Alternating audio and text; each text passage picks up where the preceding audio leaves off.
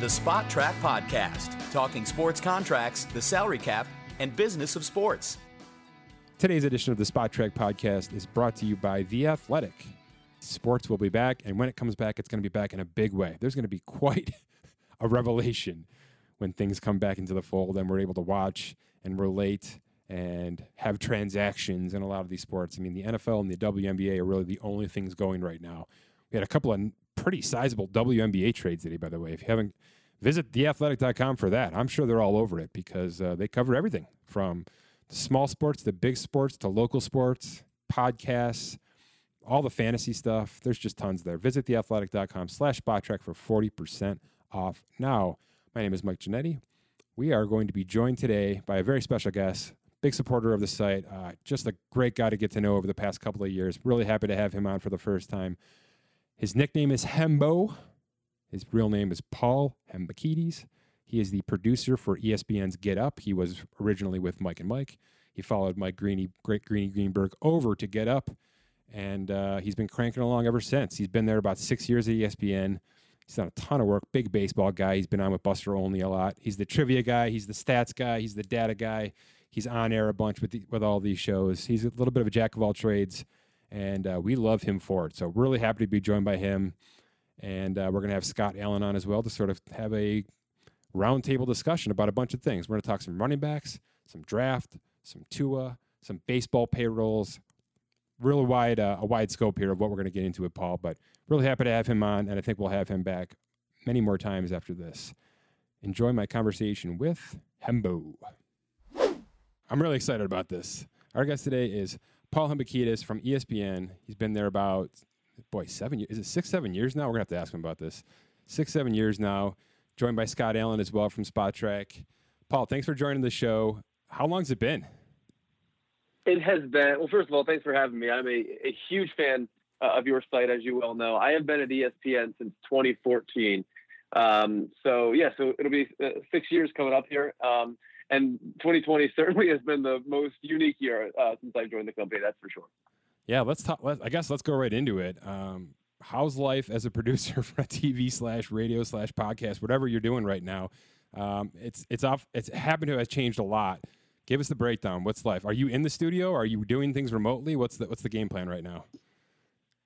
I am a part of the majority of uh, our show crew on Get Up that is working exclusively remotely. So we all have the laptops. We're all working from home, and there's only a handful of you know what we define as you know essential personnel that's in the studio. Greeny's up in Bristol with no more than a handful of people that really have to be there. So our operation is almost completely remote, and it's it is I mean bizarre to say the least. So um, as you guys probably know, our studios um, regularly are in lower Manhattan, right. which is obviously at the epicenter of all this stuff. And that's where I live. So about a month ago, my wife and I, with like, like a, you know, like literally just one suitcase each, like fled the city like we were the, you know, like we were the Von Trapp family at the end of Sound of Music and just left. Right. So I'm, I'm going from, you know, the in-laws in Jersey to my family's uh, in suburban Philadelphia, back and forth, living in the basements and whatnot, just trying to make it work. And it's, it's bizarre to say the least to be here, uh, you know, going back and forth with our talent and, you know, doing my trivia and all the texting onto the screen and all that while my, you know, mother-in-law is tripping over me while she's doing her laundry. Um, so that's, that's sort of the, the long and the short of it. But it is like at the beginning, it was, you know, bizarre, but now it's just sort of life as normal. And I'm guessing that it's going to proceed this way for at least a couple more months. I feel like that was cathartic for you. You had to get that out.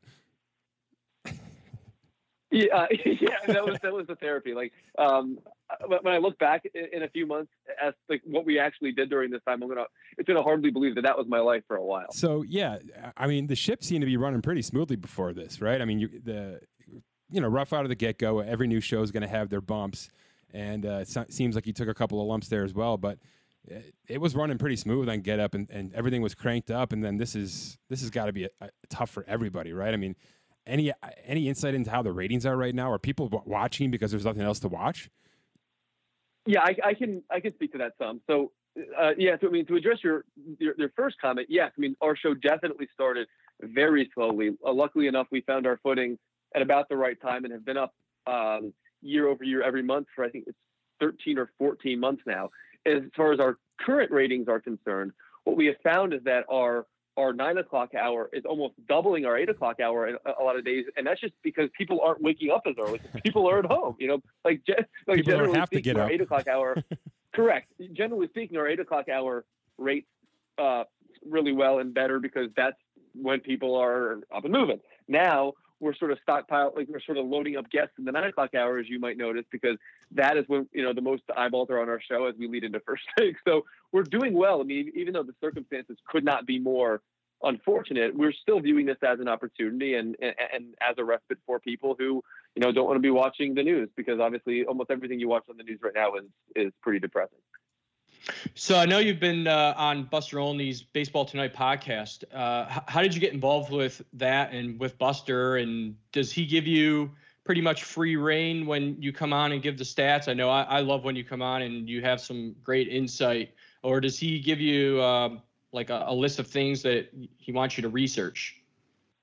So g- generally speaking, the former. Uh, Buster and I have. I, I met Buster very early on when I arrived at ESPN. He would he would come on Mike and Mike often, and I met him uh, through that outlet.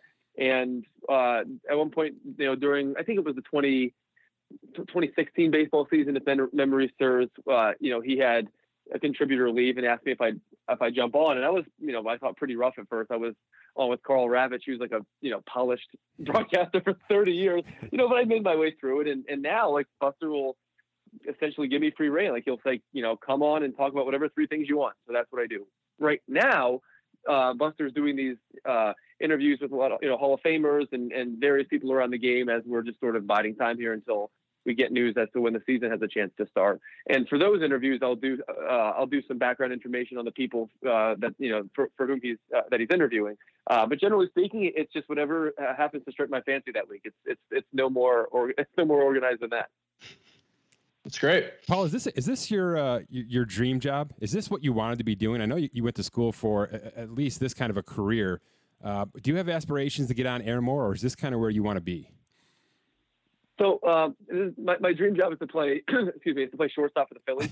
So this is not my dream job. Um, and and after that, my dream job would, would be to play second base if if um, if the skipper doesn't think I have a strong enough arm. Beyond that, I would say that this is about as close as I could possibly get. Um, but I didn't really know that six seven years ago. I I, I got an undergrad in communications uh, because I flunk, uh, flunked out of business school, which ended up being a, a a good twist of fate for me. And then I wound up getting a master's degree in education because I thought I wanted to work uh, in like uh, athletic administration. I wanted to be a coach, a teacher, an administrator, etc.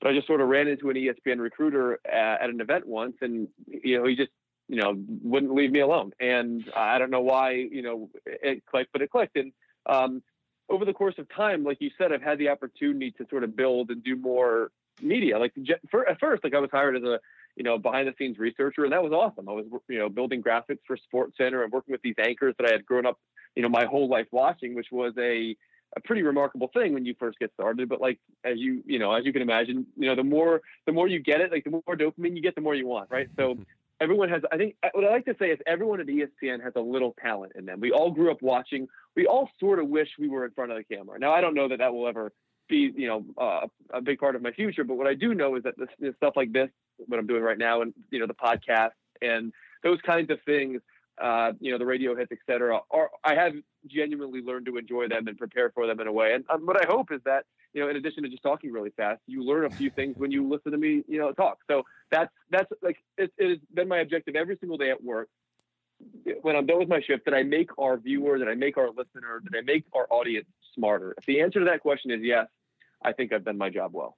Well, I'm a Mets fan, and I got a real problem with Chase Utley, so I can understand if this is our last phone call. but, but uh, Chase Utley, Chase Utley, as, you're not surprised to hear, because um, I, I, grew up during his prime. It was my favorite Philly. Um, I will maintain to the day that I die that it was a clean slide. At least not, in, not at least not an illegal slide. And I think the reaction to the slide by the the, the people um, by Joe Torre and the people in Major League Baseball would indicate that. Was it dirty? Yes. But was it illegal? No. So I guess you and I can disagree on that. But that, I mean, and, and look, you got obviously he's got his own corner down the right field line. He, he brutalized you guys for years. But uh, had I known that you were such a uh, an ardent a supporter of the Mets and an anti-Chase Utley person, this would have probably changed the uh, changed the approach for me today. all right, two things.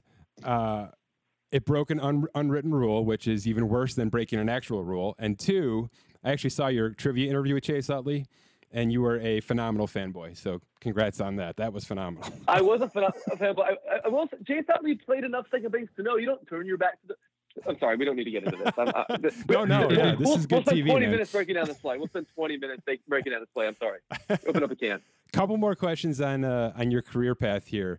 So you get there 2014. Mike and Mike is only a couple years from finishing. Did you sense that when you got there? I mean, when did you officially trans get over to Mike and Mike? Was it even later? Um, I started working on Mike and Mike in the spring of 2015. Uh, the reason I started was because um, honestly, no one else wanted to, and that's because no one else wanted to wake up at 1:30 in the morning. At the time, the Mike and Mike shift was 3 a.m. to noon, and I had grown up listening to those guys. Uh, obviously, I was born in 1990, so like they hit the air when I was like 10, so I listened to them growing up, you know, on, you know, on the way to school, middle school, high school, etc. Um, and so I, I was familiar with them. Uh, no one else wanted the position, and that was a time like I, I felt like you know what, I'm pretty new here. Let me just own something. And I realized, you know, within the first couple weeks doing it, like my stuff is like sticking here. Like I'm getting shout outs on the air because the, the stats I'm providing are are adding value. You know, they're they're whipping up nicknames for me. Obviously, no one knows me as anything other than my nickname now, and it just sort of clicked. It just sort of worked. When I joined the team, I had no idea, like literally no idea, um, that Mike and Mike was going to be coming to an end in a couple of years. In fact, you might remember that Mike and Mike was originally supposed to go to a New York City studio years before Get Up even happened. So like that was that was that like was all being planned while I was on the show at that time. So honestly, like the stuff that ended up happening was just as much a surprise to me as it was to everyone else. To be totally candid. All right, last thing. I I wonder is this current situ- situation sort of in your wheelhouse to some degree? Because I mean, what you do as sort of a third party on air talent is you create content out of nothing. your job is to bring a completely different spin or a completely different element, and I love it. I think it's why you and I kind of kind of uh, touch base originally is we're, we're both kind of coming from the same the same cut. Which is, I, I got to be unique in everything I'm doing, and I'm trying to mix ed- educate somebody, but also be interesting. That's got to be more valuable more than ever right now, right, Hembo? Yes, I, I think that you're spot on in saying that because right now the shows that are having the biggest challenges of the of the shows without uh, creative thinkers, without storytellers. But the thing that I have learned over the course of time, and I, I used to be bad at it, and now I think I'm like to I like to think now I'm better at it, is that you can you can tell a lot of stories through numbers, and you don't need games to be happening for us to be doing that. Right now, we're leading up to the NFL draft, and every single day we're coming up with a new angle somehow to talk about Tua Tagovailoa. I have no idea how, but generally speaking, the things that our analysts either say on air or text me are things that sort of trigger my information. Like I would have to admit that a majority of the information that you might see that I put out is actually not the idea isn't sparked by me. Like I, I don't, I don't watch the games usually. Their eyes tell the story, and I try to. I view myself as as one in a position to to support their their uh, their opinion with the information, even if it's not my own, and that's something that's been hard to reconcile over the course of time too. But right now, it's vital for people to be able to think creatively and to be able to tell stories in ways that they they can't otherwise because you're not you're not you know reliant on a news cycle the way that you usually can. Have you been hired as a sports trivia guy at all? Hired? No. To like, um, like parties? I have been. oh, that yes, that's annoying. So like like my uh my in-laws like they're they're they're they're, they're like members at a yacht club here in New Jersey. Um bougie, sounds bougie, I know. Um but all their friends like, like like to sit out there with their cigars and just like want me to like ask them stuff, right? And like I, I like I'm being quiz me, Hembo. you know, after drinking yeah after three Stellas to like come up with the trivia for the Yankees in the 70s, and I and I'd rather just jump into the lake. Um, like I like that's I, and that that's actually not the most common thing that I get. The most common thing that I get is like, can you look this up for me? Sure. From like anyone who has ever know, uh, known me and can't find something themselves. Like I'm like I'm like a doctor without the useful and like without being important. That's how I would describe it. I like it. That seems like something that should be on your gravestone for sure. Um, I mean, I'll say I was supposed to be a fourth generation pharmacist. I got a D in chemistry in high school. So instead I'm doing this nonsense. it seems to worked out. Let's get to some real sports. First question: Where does where do you live? I know you're a Phillies fan. Does that mean you're a baseball fan first? I am a baseball fan. Uh, yeah, first, last, and always. I played uh, Division two college baseball. Um, I, like I told you, it was my, always my dream to play, and uh, at some point, that just obviously, you know, the game, the game tells everyone at some point that you know it's no longer uh, for you. But I would say that baseball is really the only sport that I truly like enjoy in my to my core, to my being. Like I really enjoy pro football, and I'm a huge Eagles fan. Um, so like I, I, I watch practically every Eagles game, and and you know listen to the local radio. I do a I do a you know weekly hit over there in Philadelphia. So I, I enjoy that uh, I'm like a you know like a fringe fan of uh, you know of the NBA, and I enjoy like I enjoy sports. Like I'm a normal sports fan, but baseball is actually really the only sport that I truly love. It's baseball is really the only sport, I guess maybe other than football on Sundays that I and really invest a lot of time in watching. Yeah, I'm completely aligned with you there. It's it's it's not even close. Uh, that's how far ahead baseball is for me. Uh, I just I found that I have to love football because it pays the bills, right? And I'm sure I'm sure from an ESPN uh, standpoint, yeah. that's the exact same situation. I mean, it's probably 80 percent of your content over there, so I can understand why you feel the way you do. It's probably diluted at this point for you. Um, let's stick to baseball then. Uh, we've been we've gone back and forth a little bit on Twitter and and over the years, and every time that I, I sort of strike a, a, chord with things you're doing, either in trivia or with your content, um, we we generally have good back and forth let's just talk about money versus winning. Yeah, because over the past couple of seasons, that's sort of been the hot take with a lot of these leagues. You know, you've had the Houston Astros who have been way down in payroll with all these international players and these young kids kind of come to the top. Now, we can save the discussion of how they got there illegally for a different a different uh, podcast. But yeah, we don't have any allegiances. We can say that. Um, but that's, I mean, that's what we're talking about, right? Value. That's like our buzzword at Spotrac pretty much on a, on a weekly basis is we're trying to poke holes in all these big numbers and find value. And the Houston Astros are the perfect example of that. But in your, I mean, you've done your research and you've looked up tons of data for these, uh, these talents at ESPN and for your own good. Have you found that teams that go out and spend a boatload in one year or maybe over a three year span correlates to winning? Or is it more so that you got to pick your spots. And if you don't pick your spots well, you're not going to translate that. Uh, the resounding answer is the latter. I have about 20 years of research here that's, that I think that makes that loud and clear. So I went back and I found that since the year 2000, there have been 69 Major League Baseball teams that increased their year over year payroll by at least 30%. I found that to be the sort of the best or easiest threshold for my research. Of those 69 teams, only 28 increased their win total year over year. Six teams posted the exact same record as the year before, and 35 teams decreased their win total. So, on average, those 69 teams improved by a grand total of 0.2 wins per year. Now, there have been there have been some instances in which off-season splurging, for lack of a better term, has really hit. One of these teams was the 08 Rays. They reached the World Series. The 2007 Rockies did the same. The 2002 Angels won the World Series after a big offseason splurge. So what what what that what the data tells me is well, first of all, there there are probably a couple reasons why a team would choose to invest a lot of money in free agency year over year. One could obviously be that they overachieved the year before thus drew more fans than they expected and had some more money to spend. And usually that comes from ownership. The other could just generally be like, you know, we're building momentum toward a new stadium or hmm. an ownership mandate that, you know what, like we have to, we look, you guys, we're winning next year and I'm giving you the opportunity to spend more money, whatever. We're sort of seeing that now in San Diego. There are a lot of reasons why that data could present itself the way it does. But I mean, it's pretty clear. Like if you, if you spend a ton of money or at least way more than you did the year before, there is no recent historical uh, indication to give me any reason to believe that you'll be any better than next year. Yeah, we uh, we did a little bit of research here as well, and obviously our numbers align. Uh, we walked down the same path there, and of of late, the only real, I guess, outlier of late, maybe this past decade, was the Cubs. Right? They pushed hard. After, they were built by kids, so they were cheap for a long time, and they pushed in and grabbed themselves Heyward and Arrieta, or excuse me, not Arrieta and Lester, and made a big push and got themselves obviously to the finish line. That's it. You're right. It's such a rare existence where teams can understand that they're going to win the World Series in two years and they have to start paying right now. It's just it's just not the kind of sport you can do that on. There's too many players that that impact the roster and and, and so forth. Let's let's switch gears a little bit because I love to I love to sort of correlate things to different leagues.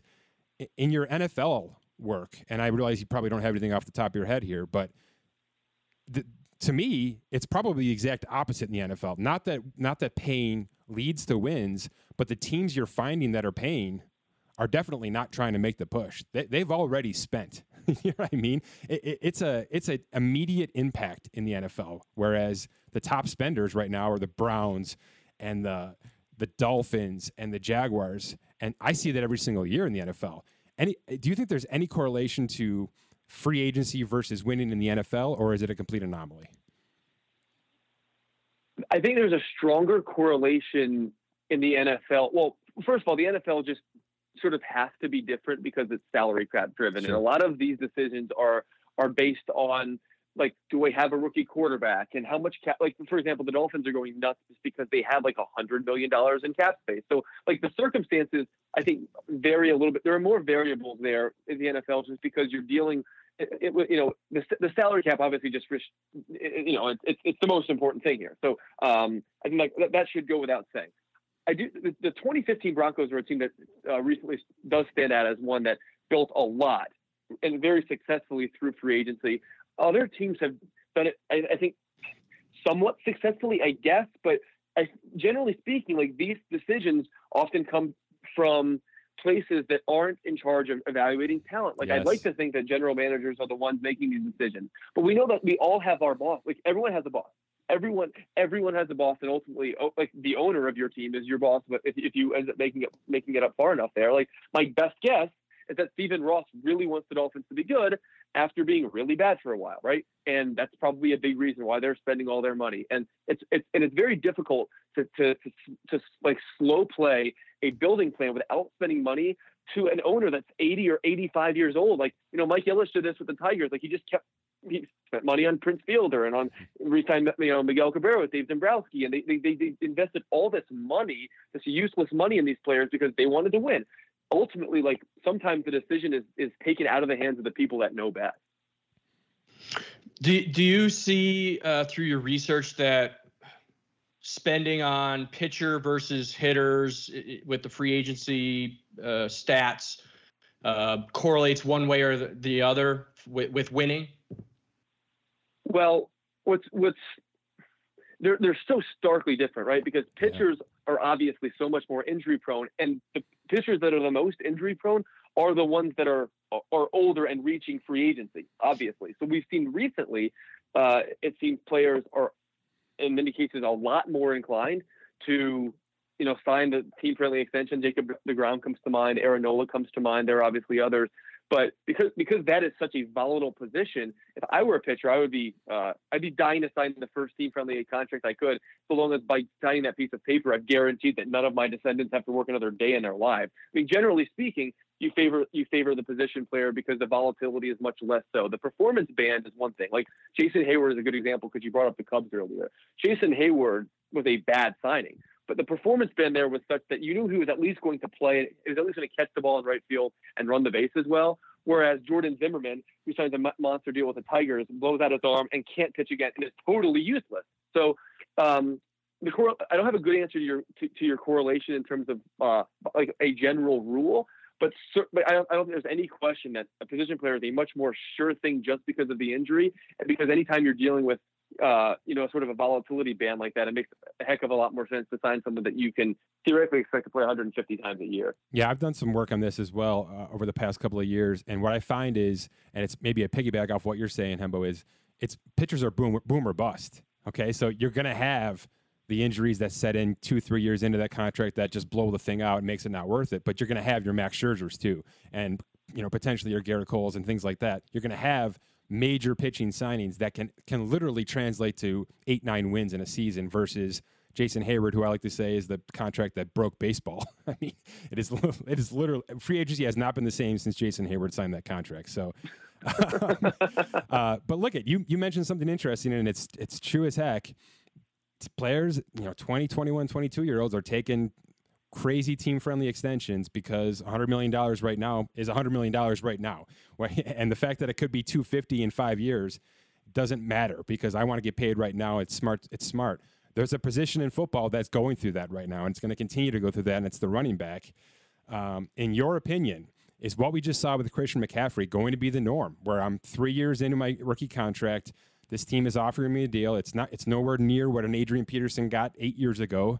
But that's. I think we all just agree that that's never going to happen again. So is is the McCaffrey four year extension to tack on the end of the rookie deal going to be where we live now? I don't think so. I mean, it, it, I mean, I think it'll be where we live once every few years when we get a Christian McCaffrey. But like, I think the position has been so devalued. Like the math is so overwhelmingly clear that honestly, like the teams that will sign the Christian McCaffreys are going to be just the teams that have to admit their mistakes three years later. And what you hope is that you front loaded your deal in such a way that you're not going to have to pay for it on the back end. Obviously, the Rams are going to get slammed by having to, to, to release Todd Gurley before they had to. But just a couple numbers to, to illustrate my point a little bit better.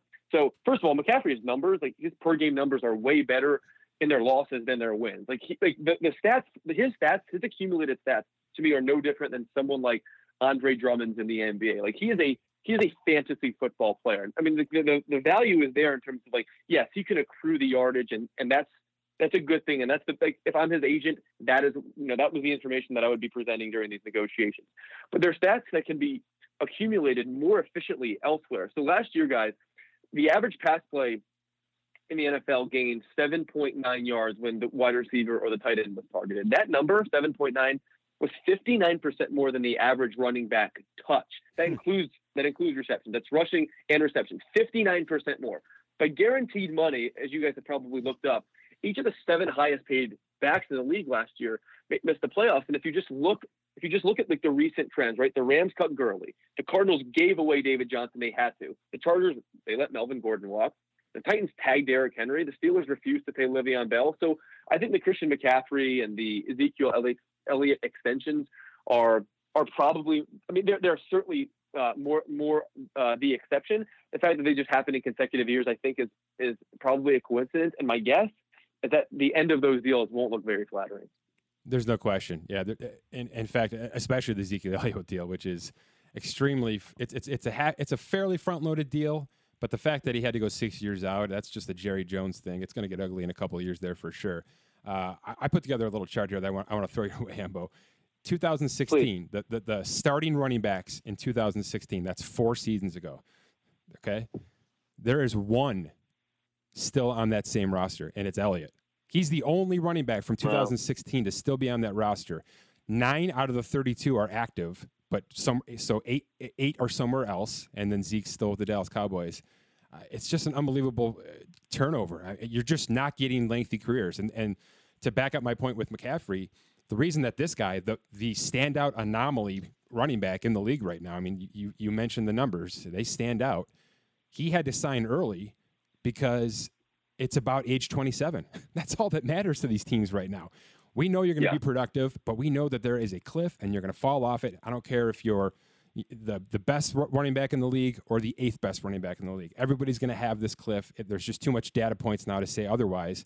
So you better get your money now, hmm. your guaranteed money now, and you better get up to fifty million dollars now because and, and it's not, not going to happen teams, again. And not only are teams making those decisions financially with the players they already have, but those teams are making those decisions in the draft. So like like you're not even a lot of these guys aren't even getting like the the big like first round contract that you would have gotten in yesteryear. And, and in the 2010, there were 16 running backs drafted in the first round. In the 2000s, there were there were 32. The decade before there were 34, and the decade before that there were 49. And if you look at the the quarterback numbers, like, they're essentially just crossing like with an X, right? That's like that's like that's like sure, like the, the free agent numbers are great, the extension numbers are, are all going good, but teams aren't even prioritizing the position in their draft because, like I said, they're finding that you can accrue the statistics. Like the the, the 49ers, um, you know, re- reached a Super Bowl last year, and you know their their running backs, you know, by the end of it were undrafted guys. I mean, the, and you can say the same about same about the Chiefs. The like there's right now we operate in an NFL in which system and scheme matters more than people, at least in terms of the run game. And I, my guess is that that's going to be a trend that continues. Once in a while, you're going to have these studs that come out of college, like McCaffrey, that are going to hit and they're going to be able to pump out yards.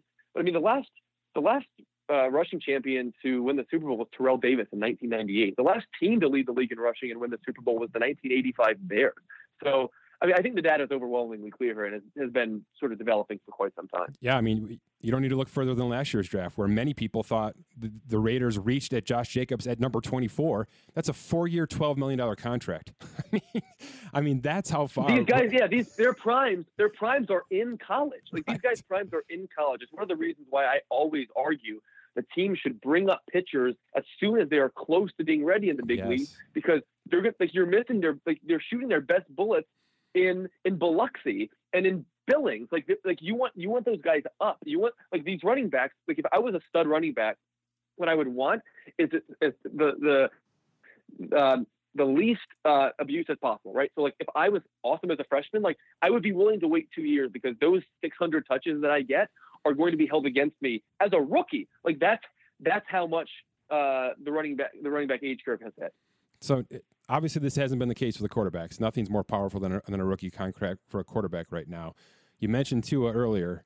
Let's just finish on this, man. What, what are you hearing? What are the ESPN guys sort of saying collectively? Um, there's got to be so much data coming in. We're in the hot stove term now of you know 10 days to go here with to the draft. There's just a lot being thrown around. Where is your head with Tua um, versus where the media sort of wants us all to be? Yeah, he's he is the ultimate wild card, and it's hard for me being in it. Like, how much of this are we manufacturing, and how much how much of this is legitimate? I thought that before I got to ESPN, and I still wonder it now, and make sure that I'm doing the best I can to be responsible with all the information we're presenting. But I genuinely believe, because especially because of the you know, circumstances now with the pandemic, that Tua is likely, not certainly, but likely to be the third quarterback drafted this year behind obviously Burrow. And Justin Herbert's just is such a safe prospect. I mean, he's he is he is what they look like. He checks off enough boxes, and there are very few risks with him. And the one thing I think is a, a little bit um, off base is that we're we're treating this Tua thing like it's a binary. Like there are there are two options for his career and none other. Either he's a Hall of Fame quarterback or he's going to be an always hurt bust. Like there's a lot of bandwidth in between that I think he is very likely to to, to probably hit himself. Like like a lot of players But the one argument that I'm not willing to buy is somehow that like this is a huge financial risk. If you're yes, I, I agree that if if it is a it is a huge medical risk for sure, but it is not a huge a huge financial risk. I mean, Quinnen Williams, number three pick in the draft last year, as you know, 32 and a half guaranteed. Obviously, a lot of that comes at signing, and you're spreading out that cap over the course of his you know his first four years. But like I view Ryan Tannehill, 91 million dollars as, as, a big risk. I view the same for Jimmy Garoppolo when they gave him that deal for 74, and the same for Nick Foles when they gave him 50. I mean, the DeForest Buckner got 56 million guaranteed, and Byron Jones got 54. Like those, those, in my opinion, are just as big because, like, even let's say there's a one in five chance that Tua actually hits. What you've done is you've created you've created a monster. You've created the most enviable thing in the sport, a a, a star quarterback on a rookie deal. And since 2012, there are six instances of a quarterback starting the Super Bowl on a rookie contract. Mahomes did it, Goff did it, Russell Wilson did it twice, and Joe Flacco and Colin Kaepernick did it too. So as far as I'm concerned, like for example, if Sam Hinkie were were the GM of the Redskins, he would definitely be taking Tua, and he would not care about the existence of Dwayne Haskins because he would be stockpiling assets. The best thing for them to do would be to draft Tua, sit him, and then trade him for two first round picks next year or something like that. He is like he's that valuable a commodity, and, and until he gets hurt in the NFL, he will be viewed as a much more valuable asset than Chase Young or Jeff Okudah or Isaiah Simmons or anyone else because of the potential for him to be a star quarterback and and and getting paid not uh, not like it. Yes, the last point's the most important, and you're right. Even if he's not playing, that player on, on any kind of rookie contract, and let's say he slips to, to nine, I mean, we're talking about $22 million. We just saw this with Josh Rosen. Josh Rosen broke the mold on this. When the Arizona Cardinals decided we could we could get rid of our number 10 overall pick a year later and start over again with the number 1 overall pick, that's when everybody needed to open their eyes to say, hey, it's not about money anymore. These rookie contracts are so controlled and there's so much cost control for 5 6 years that it simply doesn't matter. We can take we can shoot our bullets if we miss, we'll do it again next year. Uh, to me, I, am with you. I'm with. I think the Lions should do exactly what you just said. I think the Lions should do it this year. Yeah. They should draft them and sit them, and then if they if they can trade Stafford, you trade Stafford. If you can't trade Stafford, you trade Tua. bro, bro, if let, let's say let's say one year from now, let's say Tua has has stood on the sideline with his helmet and has not gone in at all, right? He is one of the ten most valuable assets in the NFL. Jeff Okudah does not rank in the top 50. He just doesn't, right? That's how this thing works. Like I understand you're drafting for a lot of teams want to draft for need.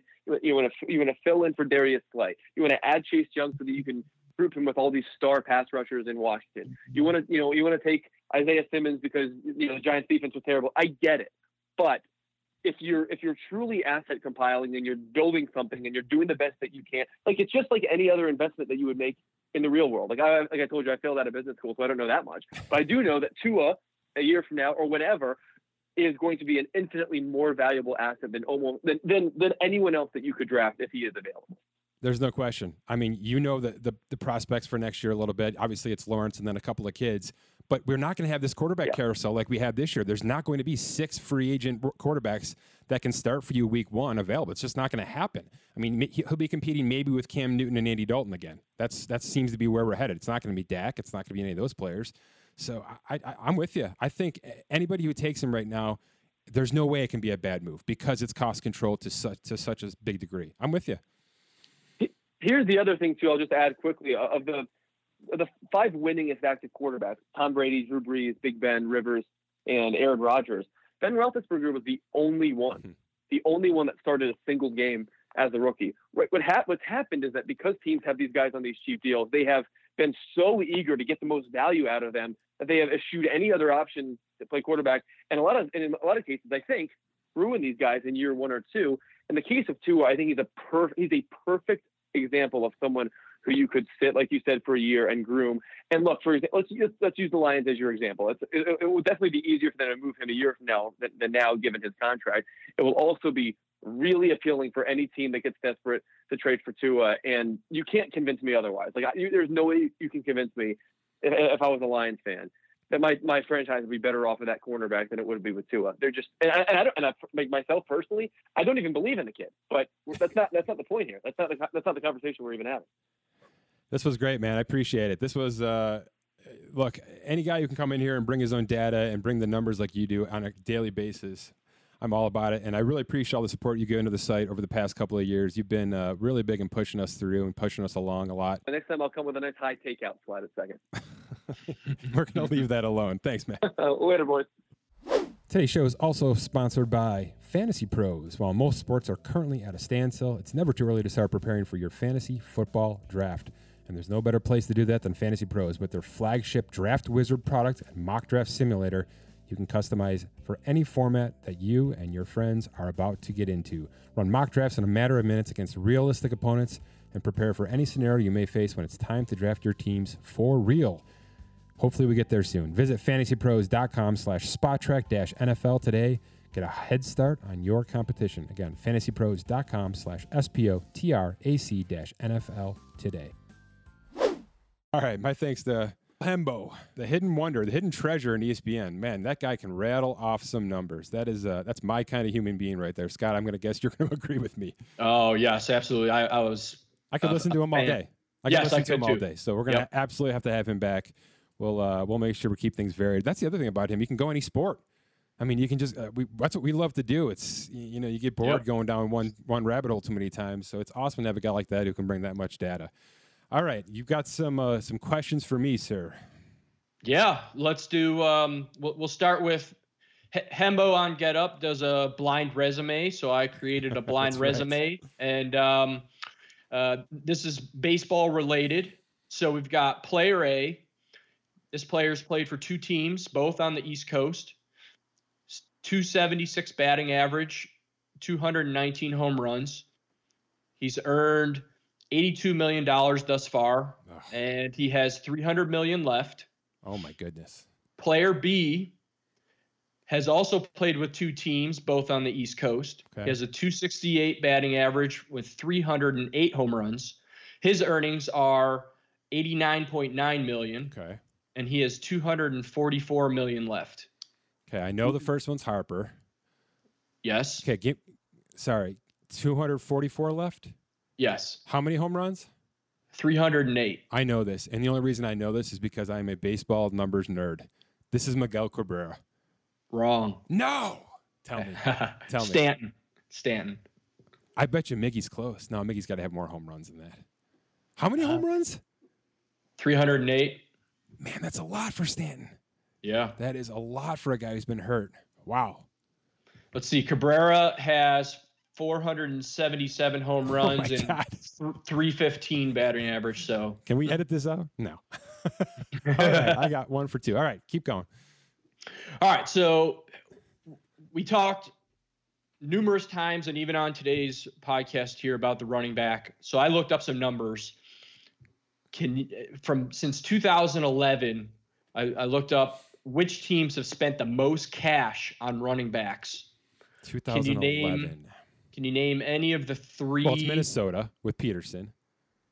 That's one of them. They're the top. Yep, they're the top. Okay. Um, They actually have spent 105 million dollars on running backs since 2011. okay. Boy, is it the Patriots? No. E, one of them is in the AFC East. It's the Bills? Bills, Okay. 88 million. And then one more. One more. Give me the division. Uh, NFC South. You had to think about it, huh? Saints, Bucks. No. Is it the Bucks with Doug Martin there? No, it's too late. Panthers. Panthers it is, That's 99.7 right. million. DeAngelo Williams, Jonathan Stewart. Yeah. And then let, let's see if you can guess who the lowest was. And it's real low. This team does not pay quarterback or pay running backs. Division. Conference. Give me conference. NFC. NFC. The Packers jumped out originally, but I don't know. They they gave Eddie Lacy some money. Seattle Lynch. Oh, You were right. it is the You're- Packers. It is the Packers. First instinct. All Twen- right, 27 million. I like it. All right. Uh, let's see. We've got. All right. So dealing with the draft that we talked about, I looked at every draft since 2000 to see what position has had the highest earning career earnings per Since per when? draft since 2000. Oh my goodness. What positions? About well, about 75% of them have been quarterbacks. Okay. So my question is, out of the quarterbacks that are in this draft, which one do you think will earn the most in their career In this in this draft. in this draft? Oof. Or would you take a non-quarterback to earn the most? Oh, that's interesting. Yeah, because Chase Young could be up there at some point, right? I mean, if he- he locks in twenty-seven million dollars in five years. Um, do I think any of the see? So you got Burrow. yeah, there's going to be so much pressure to to re-sign the number one guy because of where you drafted him. I realize that shouldn't be a thing. Everything we just said with Hembo justifies that it shouldn't matter, right? No, no rookie contract should scare anything. Just, you know, it should. You shouldn't force the hand anymore. But I, I mean, Burrow's the softball answer because Right. he's going to a franchise that really can't afford not to keep him around. But yeah, I mean, there's no reason that Chase Young couldn't be well up there. But quarterbacks are always going to make more. I mean, the, the exponential Yeah. growth of quarterbacks. I mean, you've done a ton of work on this. The past ten years of quarterback money uh, has just it's come from W to you know all the way through. It's just it was already a pretty highly paid position back Yeah. you know back when Peyton got in, into the league and things like that. But it's just come so far, and we're we're we're months away from forty million a year. I mean, Patrick Mahomes is going to lock in forty million a year, and if you're saying that, and you're saying that the highest defensive end or you know or or edge defender is is essentially twenty two, and we're not even close. What are we talking about here? That means that that means the growth over the next five years for a guy like Chase Young is, isn't going to compare to where Joe. If No. Joe Burrow has to reset the market in 2027 or whenever, Right. whenever it's going to be, um, you know, we're going to be up, upwards of 50 million dollars a year for a quarterback contract at that point, as long as everything stays on track. Yeah. So I got to say Burrow. It's a Burrow. it's a terrible answer, but uh, boy, did, what did you think of the conversation with Tua there? I found it interesting, actually. I mean, we we've sort of had that conversation too. Take him, use him as an asset. He expounded upon it even more, and I, I thought it was a great insight. So the the one thing that has to be said, of course, is that you'd be paying his signing bonus, which- is the majority of the money. You would. so so if, if you draft to to a number three overall, I mean, you're talking about what like a like a 22, 23 million dollars signing bonus, maybe even more. I don't have the numbers in front of me. Um, so the, the, the Lions are number three overall. You're going to pay twenty three million dollars for a bonus and then ship them off later. Now, the two but first round picks you're getting back. Yeah. I, I get it. I'm not saying it shouldn't happen. I just want to make sure that's on the record that in doing this, you'd be paying a substantial amount of that contract in order to make it ridiculously team friendly to ship off and get a ton, a ton of first round picks back for. But everything we said is right. There's just not going to be a quarterback market. If you don't get Trevor Lawrence, right, you're not going to be looking in the free agent pool for a guy. If you've got him sitting on the trade block, of course that's going to be that's going to open up a bunch of eyeballs. I still think the, the the better move is to trade Stafford, but I'm not sure if that's possible. But I'm not. Yeah. He, No. Hembo, Hembo alluded to it. You know, why are why is Byron Jones getting 54 million guaranteed, and guys are worried about guaranteeing 20 to Isaiah Simmons, right? So we'll see. Uh, it, I- don't want to knock too many contracts here, but it's the data's Yeah. there. The debt is there, and Hembo's got all the data. That's for sure. All right, I got two more for you. Okay, rapid fire. Let's do it. In honor of the Masters this past weekend that was supposed to have happened, Okay. Which are the top three earners at the Masters? Oh, two of them are gimmies. Two of them are gimmies, but we'll see if you can get them. Really? Is it Tiger Phil? Is it that easy? Yeah, Tiger Phil, and then who do you think's third? What's how how recent is the third? Uh, recent. Is he a top tenner right now? Some would consider it. He's earned four and a half million dollars at the Masters. So he had to have won it. Did he win for- it? for comparison, Tiger is at nine and a half, Phil is at eight, and then this one is at four and a half. It's not Koepka right? No, No, he didn't. He doesn't have that much success at one Masters yet. he's only been there six times. six times. God, is it Patrick Reed? No, All right, give me the name. Jordan Spieth. Oh, of course. Yeah, Man, he's falling And off then- the cliff though. And then for those that want to know, four is Bubba Watson. Yeah, and five is Adam Scott. yeah, he had a good run. He was supposed to be the, the next Tiger for a bunch of years there. All right, All right, last one. Which recent rookie contract player, controlled player, do you think will earn the most in the next 10 years? So I've got Hmm. Kyle, Kyler Murray, Okay. number one pick last year, Zion Williamson, number one pick this year, Hmm. Pete, Pete Alonso, team controlled. sure. You got to throw Cody- Met in there. Yeah. And Cody Bellinger, team controlled, or name a person that you think may earn more than Yeah. those four. No, Bellinger's a good one. So this is over the next 10 years. Who do you think would earn the most? Bellinger's a good one. I mean, Mookie Betts could probably be- still be on that list. Um, Yeah, I tried to go with young, just recent in in, in a league. yeah, Um, because if I mean, if Bellinger gets 400 million, is Zion going to get there? Is Zion going to? I don't think Zion gets there. I mean, LeBron's at 300. So if we if we inflate that and go 10, see, I don't. I just don't think he can play long enough. He doesn't seem to be the physical specimen that it takes. Yeah.